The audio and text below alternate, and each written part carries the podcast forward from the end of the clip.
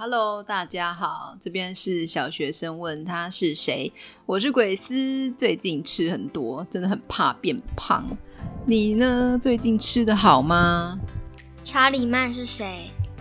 查理曼啊，他是扑克牌啊，红心 K 与法国塔罗牌上面的人物哦。什么是塔罗牌？塔罗牌是一套从十五世纪中期于欧洲各地流传的占卜卡片。就是有一个老师啊，我们可以称他为塔罗师啊、占卜师，抽一些牌放在桌子上，你有没有看过？然后让你挑，说哦，你要哪张？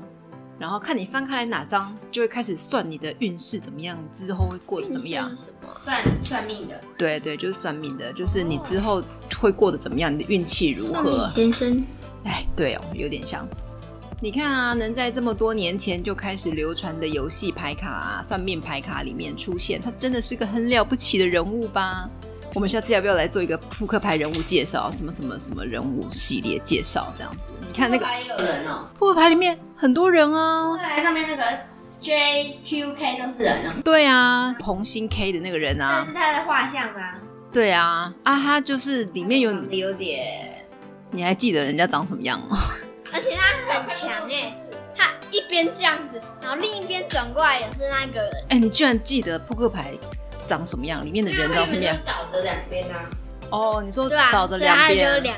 哦，对啊，你看那个扑克牌里面有那么多人哎、欸，就是有那个什么，你看 JQK 各四张，这样子有几个人？J 两个 J 是不同的人呢、喔？有四个 J 呀、啊。所以四个 J 是不同的人。对啊，那四个 J 都不同的人，四个 K 也是不同的人，四个 Q 也是不同的人。对啊，K 就是什么国王，就是四个国王啊；Q 就是四个皇后啊。那 J 是什么？J 是骑士，四个骑士这样。哇，原来如此。好，查理曼呢，他也称查理大帝，他是欧洲中世纪早期法兰克王国的国王。他是国王。对。对啊，所以是 King 啊。对。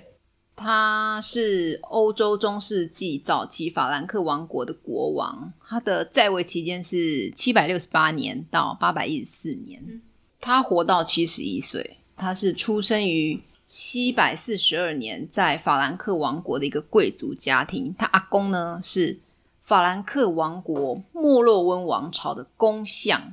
什么是公相？公相呢，他是。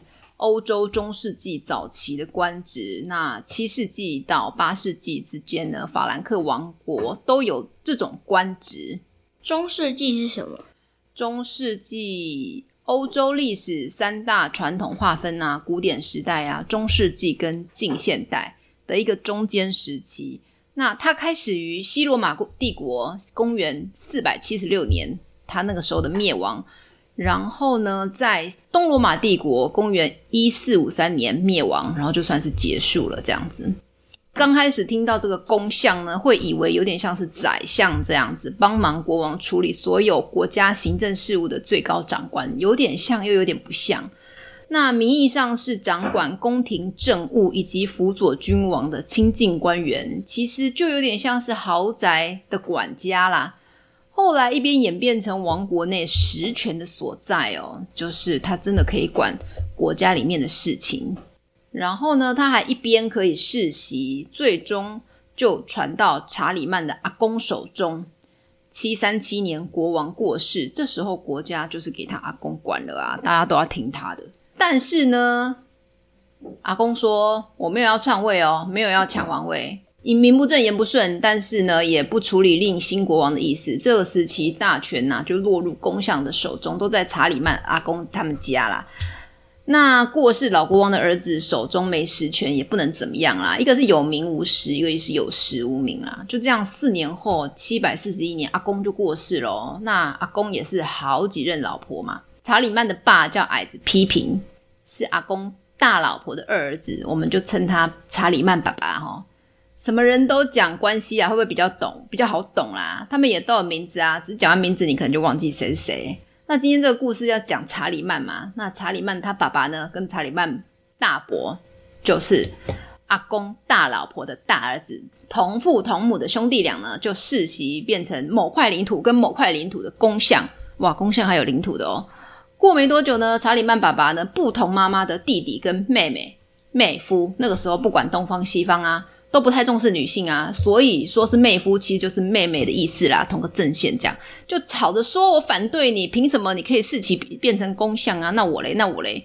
就是弟弟妹妹吃不到好康的草，说你也名不正言不顺啊。然后呢，这对同父同母的兄弟俩就跟同父异母的弟弟妹妹妹夫打起来，这样子。这世袭成为公相的兄弟俩呢，为什么被打？因为啊，别人说他们不合法啊，的确不合法。于是过两年，查理曼爸爸就跟大伯两个人呢、就跑去找过世好几年老国王的儿子说，就是这个有合法继承权的那位国王说，哎，好啦，我们挺你当国王，你来当国王。其实他本来就是国王。这有一种，因为你原本不是，现在我说你是，你才是哦，这种莫名其妙的感觉。就说给这位王子当国王，实际上也没有给王子管事情，仍然是查理曼爸爸跟大伯这些公相在管事。有时候呢，外国使节要来面见名义上的国王，说我要找你们国王，查理曼爸爸矮子批评呢，就会每年呢都会叫农民啊驾牛车，有没有？要去接国王，把国王接来朝廷，然后公相呢，就是查理曼爸爸跟大伯就会准备好你的说辞，然后说等一下你就这样回答，这样子。本来呢，查理曼爸爸跟大伯相处的不错，因为他们要合作才能够抵抗外侮嘛，就是外面的敌人。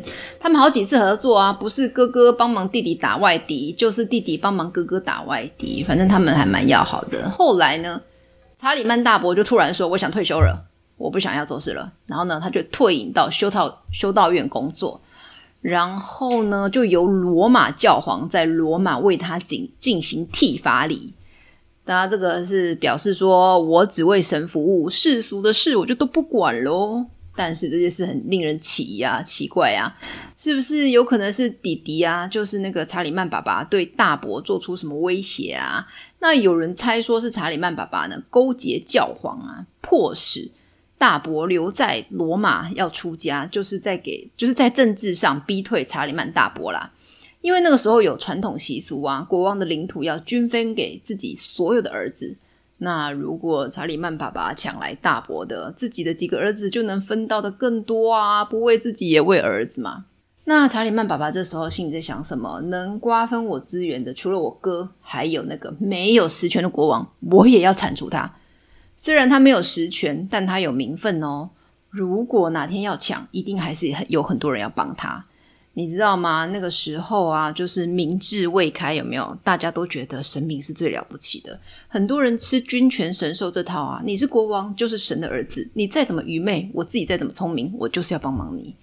于是呢，这个查理曼爸爸呢，他也把这个名义上的国王送进修道院，说：“你去去祷告上帝吧。”对国王说：“你就在这边好好祷告哦，不要跑出来乱。”就这样子，隔了四年，查理曼爸爸终于觉得自己的势力也培养得差不多了哦。那在七百五十一年，在教宗跟法兰克贵族的支持下，宣布废掉了这位国王。这个时候的王朝叫做莫洛温王朝。我们那个查理曼爸爸就把它推翻掉，然后呢，他就建立了自己的王朝，叫做加洛林王朝。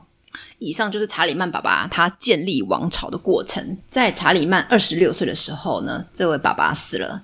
前面讲过啊，按照习俗啊，国土要均分给儿子。然后呢，查理曼跟他弟就分到了一些。没想到才过三年，查理曼弟弟就不知道为什么死了。你有没有觉得跟前面那个查理曼爸爸跟查理曼大伯的故事很像？查理曼大伯也是突然的不知道为什么。就说：“哎、欸，我不要做事了。”查理曼弟弟也是不知道为什么就死掉了，这样子。那你觉得查理曼会做什么事情？就把他土抢来用。对，就是查理曼弟弟啊，统治新领土才三年呐、啊，大家就对这个新国王就还在适应当中，所以也没有太多忠心的人。查理曼就很不意外的就跑去吃这块领土。那查理曼弟弟其实已经有结婚有小孩啊，那他老婆小孩怎么办？就只好逃亡到南边的意大利。那时候呢，意大利领土的。国家名字叫做伦巴底。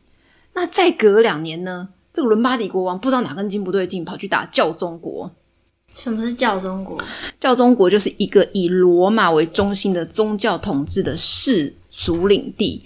宗教本来是基督教这种精神上最高领袖嘛，所以在世俗的层面，当然要好好厚爱这位身份特殊的领袖。于是大家就说这块地方是。教宗统治的国家哦，画一块土地说，这边是教宗的领土，这样子。不知道伦巴底国王到底为什么想不开，跑去打教宗国。这样不是有一种惹怒上帝的可能吗？那那个时候教宗就很害怕啊。那其实呢，教宗国因为他只有领土啊，没有兵啊。然后呢，教宗就跑去跟查理曼说：“帮帮我，帮帮我！”查理曼就见猎心喜，有没有？最近是不是学到见猎心喜这个？啊，什么是见猎心喜？见猎心喜就是说有出面子的机会，就是说，哎，我本来就想要打你们，但是呢，就是一直苦无理由，现在终于有理由了，这样。早就想要弄死这个弟弟的老婆小孩，不然他们长大来咬我怎么办？他也很想要征服附近的国家啊。以前的国王都超爱扩张领土嘛，啊，领土大资源就多啊，连兄弟的领土都打了，不是兄弟当然更想打。于是乎呢，查理曼就哦吼，终于有一个正当打仗的理由。打仗花钱嘛，养士兵要花多少钱？如果单纯只是为了扩张领土而花大钱打仗，要是打输了，人民会生气气。如果现在查理曼大喊：“诶，这个过分的伦巴第竟然跑去打教宗的领土啦！藐视上帝，我们一定要好好教训他。”这个理由超正当，有没有？然后呢，查理曼呢就很开心的打胜仗啦，哈哈！查理曼这个时候就正式的消灭了那个弟弟一家的势力，以及吃掉伦巴第的领土。哇，一举两得，有没有？这次的战争啊，让查理曼吃到甜头啊！他说：“哇，好开心，原来我打仗那么厉害哦！”然后他就到处一直打，一直打。查理呢，就通过各次的战争，领土几乎扩大了一倍。超厉害，好大哦。嗯，接着你要问的罗兰出现了哦，这是很久很久的历史嘛，一千多年前，所以人物介绍的史料不会那么详细。以前记录比较困难呐，纸很珍，纸很珍贵啦，不是重要的话不要说。那罗兰不是国王啊，是查理曼麾下的法兰克军事领导人。至于呢，是不是查理曼的侄子，其实不确定，因为但因为后世呢做了很多关于这段故事的文学。所以呢，有关于这个罗兰的资料，对他描述大概就是查理曼这一段。对这一位骑士的记录流传到现在，有一份很重要的史料，叫做《罗兰之歌》，它是一首法兰西十一世纪的史诗，改编自西元七七八年查理曼统治时期发生的战役，叫做隆塞斯瓦耶斯隘口战役。它是现存最古老的重要法语文学。为什么你刚刚要笑？在各种手，很难念。在各种手稿中皆有提及，它证明了它在十二世纪到十四世世纪之间呢，广大且长久的流行。故事是这样子的哦：有一天，查理曼跑去打南边的西班牙半岛，南边的一个国家呢，叫做奥米亚。那奥米亚呢，国王就决定表面讲和呢，偷偷偷袭撤退的法兰克军队。本来说我不要跟你打啦，这样子，但是他要准备偷偷打回来，打回来法兰克。那罗兰呢，这个时候就不相信对方奥米亚国王啊，他就对查理曼讲说，我们应该要打回去啦。但是罗兰的继父加尼隆伯爵说，打仗很累嘛，我们不要打了，好好谈。你知道什么是继父吗？继父？嗯，不知道啊。对啊，你到底知不知道什么叫继父？不知道。继父的爸爸，继父就是妈妈的下一任老公。就是再来一个爸爸的意思。那查理曼大帝也说好啦，我们不打，我们谈和。那要派谁去谈和嘞？要派谁去啊？罗兰呢是个很肯做事的人，说我去，我去。但罗兰的好朋友奥利维也说我要去，我要去。但是查理曼都说想说，嗯，你们这些年轻人这样子，你就不要。然后罗兰就说，嗯，好吧，陛下您拒绝，那我觉得派我继父去比较好啦，他很有智慧的。那查理曼就心想说，嗯，有道理，那就派你继父去吧。那继父就内心就生气气啊，说要我跑那么远，而且搞不好对方一生气就把我杀掉怎么办？就觉得很危险呐、啊，就暗暗更讨厌这个跟自己没血缘关系的儿子。这样，那罗兰的继父呢，就跑到奥米亚的时候呢，奥米亚国王就送他一大堆金银财宝，然后问说怎么样才能让查理曼赶快回家，不要打我？继父就说杀掉罗兰跟他的好朋友奥利维耶，他们就不会在查理曼面前一直乱说要打仗。奥米亚国王就说：“那好，你接应我，我们合作杀掉他们两个。”查理曼呢，收到罗兰继父说谈好喽，可以撤军回法兰克的信，然后在信中推荐罗兰作为殿后部队，压在部队的最后面。罗兰当下很高兴啊，觉得很光荣。罗兰他不但呢遭到奥米亚大军有备而来强大的突袭，就从后面追杀而来，然后这个时候才发现自己部队只有两万人，却要抵抗对方十万大军。诶，说到这边，你有有很好奇，古人都是怎么推测对方有几人呢、啊？自己的军队有多少人都还不一定估算得准呢，这种几万人、几万人这种数字，只是表示相差悬殊啦，实际数字真的不一定这样。那罗兰的好朋友奥利维耶说：“诶诶，我们吹号角求援，号角就是一种很大声的乐器啦，意思是让前方先走掉的军队听到后面有奇怪声响，赶回来看看怎么回事，可以帮帮他们。”但罗兰为了维持骑士的荣誉而拒绝球员。我本来觉得，诶，罗兰脑袋有洞吗？为了荣誉，你要害死这么多人哦。后来想想又觉得，好吧，他可能其实是想用后方军队的性命换取前方已经撤退的比较远的军队士兵的性命。虽然不知道这样子到底会不会比较划算，因为多一点人一起来抵抗敌人，说不定不会死那么多人啊。你觉得嘞？多一点人来抵抗比较好吧？对啊，打完仗打仗啊，就是小兵对小兵，最大的指挥官对最大的指挥官。那法兰西这时候就是罗兰最大嘛，奥米亚就是他们国王最大，他们两个定钩机这样子。史书说罗兰英勇的斩下这个国王的右手，跟杀死马尔西流，就是国王的儿子，暂时吓退奥米亚大军。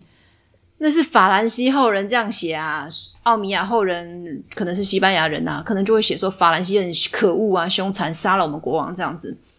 但是奥米亚呢，还有援军来帮他们呢，源源不绝。史书描写罗兰有多英勇、多坚强，他拼死奋战啊，重伤的时候曾想把自己的佩剑，这这把佩剑叫做杜兰达尔，有恒久不变的意思，又称恒长之剑，他想要把这把剑破坏掉，以免落入敌人手里。但是他把剑砍向大理石的时候，岩石被砍断，而剑安然无恙。这有一种那种英雄配宝剑，你有没有听说过？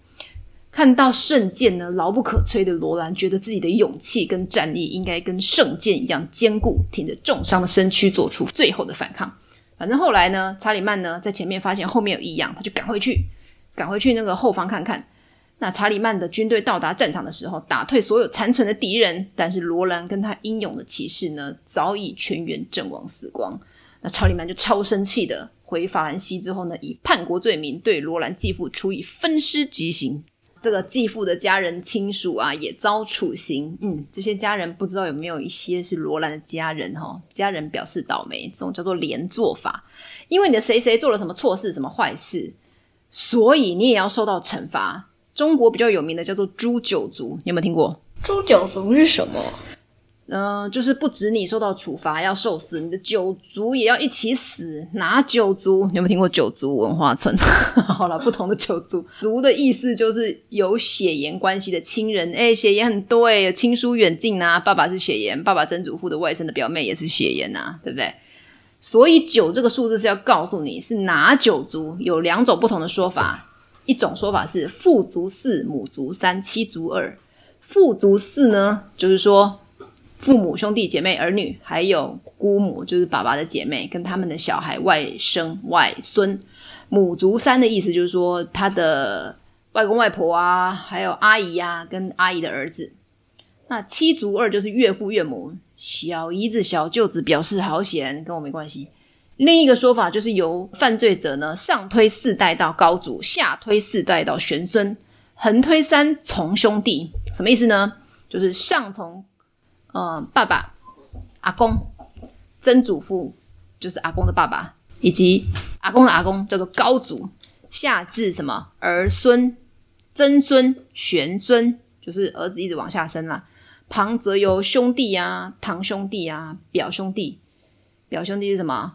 姑姑的儿子，姑姑不用哦，但是姑姑的儿子要啊？为什么？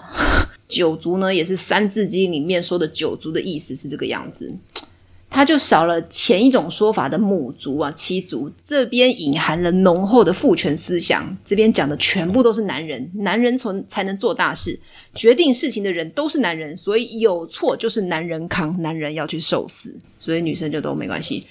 看到这边呢，我觉得处死爸妈是有点道理的啊。就是你儿子犯下这么严重的过错要被处死，就是你这爸妈的没教好啊。这边可以讨论的范围很广诶，父母是有尽教养，就是教导养育的责任，是必须应该要做的事。你要生就好好教，所以我很认真教你，也很认真养你。你在外面做错事，就是我要到处去道歉。社会上那些犯罪者，他们的爸妈都是怎么想的？表面上看起来很无辜，好啦，实际上绝大数人。绝大多数人都是无辜的，但是他们要忍受外界指责的眼光啊，心想说你怎么教出这样子犯罪的儿子出来？但是犯罪学也很复杂，很多时候啊，不光是教育的问题啊，有些人天生邪恶，心态就比较扭曲啊，所以有时候你要问我为什么坏人会这样会那样，我只能说我就不是坏人，我也不懂他为啥要那样。反正诛九族是还蛮残忍的，除了父母之外，我觉得杀到其他人都很过分了啦。所以做父母的常常要叮咛小孩在外面做事要小心，你做错事是爸妈要负责。如果遇到那种很会惹事的小孩，就真的是很操心。好，诛九族已经很残忍，中国历史上有一个很有名的更残忍，历史上唯一一次诛十族，有没有听过？哈，诛九族十族，对，好，用猪来杀你。不是，诛是杀的意思，诛杀，诛杀，诛十族。好，明成祖朱棣，人家都开玩笑叫他朱棣。朱方孝孺十族事件。好，我要开始讲这个故事啦。明朝呢，开国君主明太祖朱元璋当初打天下、建立明朝的时候，为了奖赏这些帮我打天下的亲朋好友，就大封宗室，给他们领土啊，跟兵力。然后呢，有地有人，跟就跟个小国王一样了嘛，对不对？以前呢，传统世袭就是要传给长子。朱元璋的长子就是太子，他很早就死掉了，这就有得吵啦。皇位要传给比较小的儿子，还是要传给太子的儿子呢？要传给太子的儿子，也是要传给长孙啊。那长孙更早死，比太子还要早死，那就是传给太子的活着的最大的儿子，就是二儿子，就是后来的建文帝。那建文帝刚上任的时候呢，皇位都还没坐热哈，什么都是接阿公的。那你觉得当初这些听阿公的大臣们会很服从这位刚上来的孙子吗？这些大臣一定觉得哈，这些国家大事你不懂，我搞定就好。这个新上任的建文帝一定也很不开心呐、我皇帝耶，为啥我说话你们这些大臣好像一直在那边说不不可以，不建议你们以后呢长大一些呢就会觉得自己是大人，很多事情都可以就是都懂了哈，很想要自己做决定。但很多事情啊，很吃经验值。你经验不够，处理事情就不够完美。小事处理不完美就算了，但是国家大事处理不好，就是死一堆人。总之，这时候呢，新皇帝就跟大臣一边处得不开心，一边担心这些有封地、有兵力的王爷们啊。这些王爷们啊，在自己的封地上已经经营了那么久，如果要搞造反，都还不知道赢不赢得了。毕竟啊，这些王爷都是他的叔叔们啊。反正建文帝就很担心啦，就决定先下手为强，就削藩，就是收回这些王爷手中的势力。说你从今天开始就不是王爷，你的领土跟兵力都要归还给国家，不归你管。你要是王爷，你怎么办呢？好啦，各个王爷就陷入天人交战啊！听话的下场就是自己的领土跟兵力就都没有了。子孙跟着我一起变成平民，但我们要吃什么？这些养尊处优的贵族没有工作能力，赚钱养活自己跟家人。那如果不听从，我们打得过皇帝吗？在部署对付年龄最长、军功最多、武力最强大的燕王朱棣的时候呢？由于建文帝啊身边的谋士大多是缺乏实际的政治经验啊，就打草惊蛇啦。朱棣呢，他就走第二条路，他就心里就觉得说，我就打得赢啊，我要打。打了三年，这个建文帝上任第一年就要打输输，接下来三年都在打仗，然后打输，最后人不知道去哪里失踪了。这场战役叫做靖难之役。朱棣呢就跑到皇宫里面登基要当皇帝啦，然后找一个叫做方孝孺的臣子说：“你来写起草继位诏书，就是昭告天下，我朱棣当皇帝了。”当方孝孺啊，不但宁死不从，更予以辱骂。他就说诏书上写上“阉贼篡位”这四个字。什么是燕贼篡位？就是说你因为朱棣叫做燕王嘛，燕王就是个贼，然后呢你篡位，这就愚忠啦。我觉得，因为你说如果你忠于正统皇室的话，朱棣也是朱元璋的儿子啊。那如果说你忠于正统皇室的话，朱棣也是朱元璋的儿子啊。而如果你坚持要嫡长子，建文帝也不是嫡长子呢。朱棣还帮爸爸做了更多事，而且这件事是建文帝主动削藩。但我觉得他这件事情，不管建文帝有没有主动攻击，朱棣也可能要造反啊。他根本有造反的能力，也正统。总之，朱棣很气啦，就恐吓方孝孺说：“你敢骂我，我要诛你九族。”然后方孝孺却善笑，就是那种要笑不笑，态度很随便，可能还顺便翻个白眼，这样子说：“便十族奈我何？”什么意思？就算是十族又怎么样？他在说话的当下，应该也不知道第第十族是什么东西。意思就是随便你爱怎么杀怎么杀，我就是坚持我的信念。当他的亲朋好友真倒霉，朱棣呢便把其门生呢朋友呢，什么是门生？就是学生呐、啊，然后呢，就把门生跟朋友归入第十族，连同原来九族一并诛杀，最终共诛杀了八百七十三人，因此事下狱关起来，以及被流放充军者数以千计。什么是流放？流放呢，就是一种强迫他人流亡的刑罚。古时候，世界各国都有这种刑罚。流放地通常是离岛啊，或者是极为偏远的地方，使被流放的人难以返回原定居或活动之处。充关是什么？这个念充军。充军是什么？充军是古代刑法之一哦，把死刑减等的罪犯，就是本来要死刑的，但是说我好啦，轻一点，不要死的罪犯或其他重犯呢，押解到边远地方呢去服劳役。充军呢，它有分。依那个地方远近有分五等，分附近啊、沿海啊、边远、烟瘴、及边五等，就越来越远。有终身跟永远两种。永远者生死之后呢，又会牵连子孙；子孙绝者会牵连亲属。这个永远很可怜哦。看到这边会想说，如果有时候有一个朝代的灭亡，有很多因素啊，这些因为受到祖先牵连而一直要在边乡。边疆又冷又饿的地方当穷士兵，如果刚好有人起义说啊，我们要来推翻一个朝代，这些人一定非常有愿意加入啊。如果这个朝代灭亡，自己就不用过苦日子，对吧？哦，越讲越远。我们本来要讲查理曼的，但方孝孺的事情在东方国家比查理曼有名多了，我就先讲一下。但后来有学者说，哎，这件事好像也不确定是不是真的，哎，这个参考资料不能不是真的哦，所以就也有人觉得这是个传说，不是真正的事情。在查理曼五十岁这年呢、发生了一件我觉得很可怜可悲的事情啊。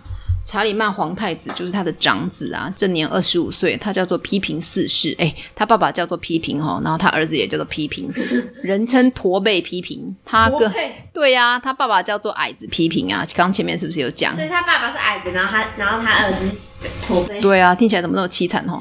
他跟法兰克贵族呢，策划了对查理的暗杀。事败后，批评还被监禁在修道院，关了十八年，关到死这样子。你去刷牙。嗯，嗯，可是这样子我会没有办法讲话呢。前面讲过，查理曼很会打仗哦，他一直扩张法兰克的版图。这时候呢，发生了一件事情，让他一起变成其他国家的皇帝哦。七九九年呢、啊，就是前面讲的，他的长子想谋杀他这件事情之后，过七年，罗马发生贵族叛乱。就是那边的贵族就有另外想要拥戴的教宗啊，说现在这个新新上位的教宗不可以当教宗，于是新教宗就很害怕，跑去找查理曼说：“你可以保护我吗？”你看查理曼现在就一副好像欧洲老大的样子，说：“好啦，我帮你。”然后呢，就带兵跑去罗马镇压叛乱，教宗就好开心，可以继续登上教宗宝座这样子。这个查理实力真的很强，有没有？连续保护了两任教宗，教宗就好爱他，太感动了。教宗就在罗马加冕查理曼为罗马人的皇帝，成为西罗马帝国的继承人，世俗上的，然后呢，以及呢，精神上的天主教世界的保护者，结束了西欧三百多年没有皇帝的历史。对的，西欧之前三百多年没有皇帝，罗马人皇帝不仅仅是一个荣誉称号，它意味着查理是罗马帝国的合法继承人。罗马帝国的权力跟义务都转移到了查理跟他的继承人身上。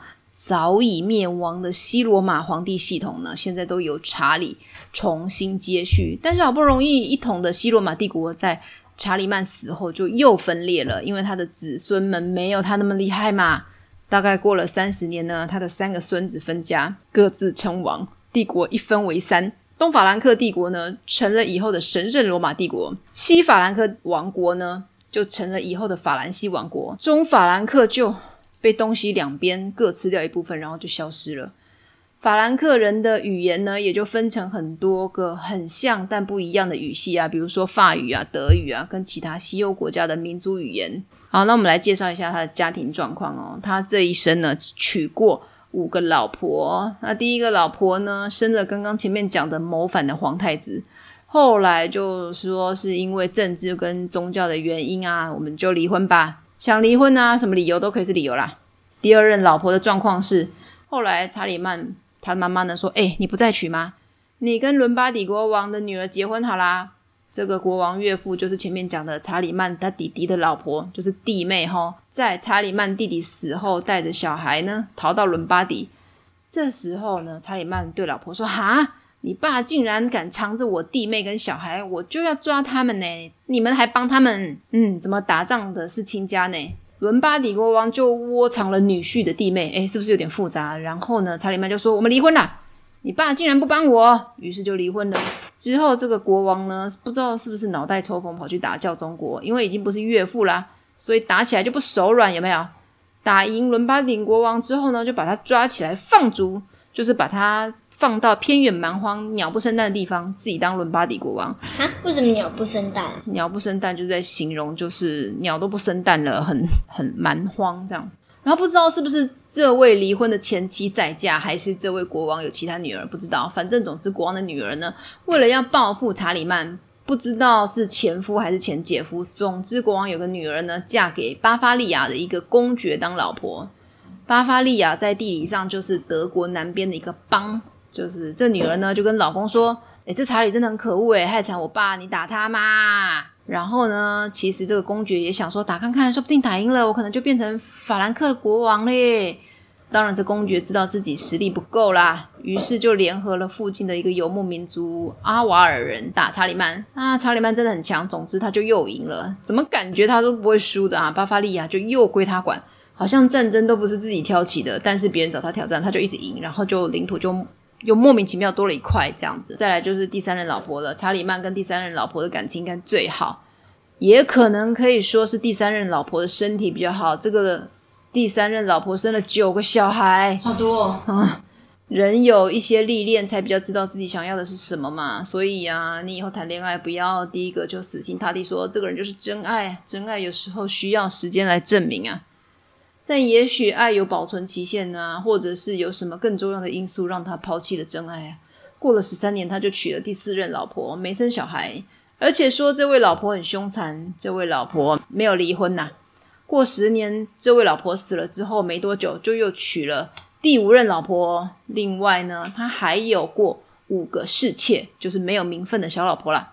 你有没有觉得他们为什么要一直结婚，一直结婚？为什么？不知道哎。因为对国王及整个国家来说，继承人如果越多，他们就越能够挑选出。有才能的下一任国王，这样对整个国家的安稳也会更有帮助。所以生很多小孩对他们来说是义务，是应该要做的事情。他有一件很奇怪的事情哦，他都不嫁女儿，不知道是太爱女儿，还是不想让自己的心肝宝贝变成别人可能威胁他的把柄。因为女婿啊，不只可以拿嫁妆，如果自己的国家没有继承人。